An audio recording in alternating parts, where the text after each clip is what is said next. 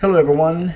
Today we're going to talk about boundaries, something that seems to be difficult for a lot of people. Why are boundaries difficult? Let's explore this. Setting boundaries begins with a healthy, healthy self esteem. You value yourself in the right way, therefore, you're careful with your time. This isn't ego, it's a way to take care of yourself. Saying yes to everything will burn you out, and too much stress, that'll produce inflammation and make you sick. Learn to say no to anything that doesn't enrich your life. It's okay, and that is something to consider.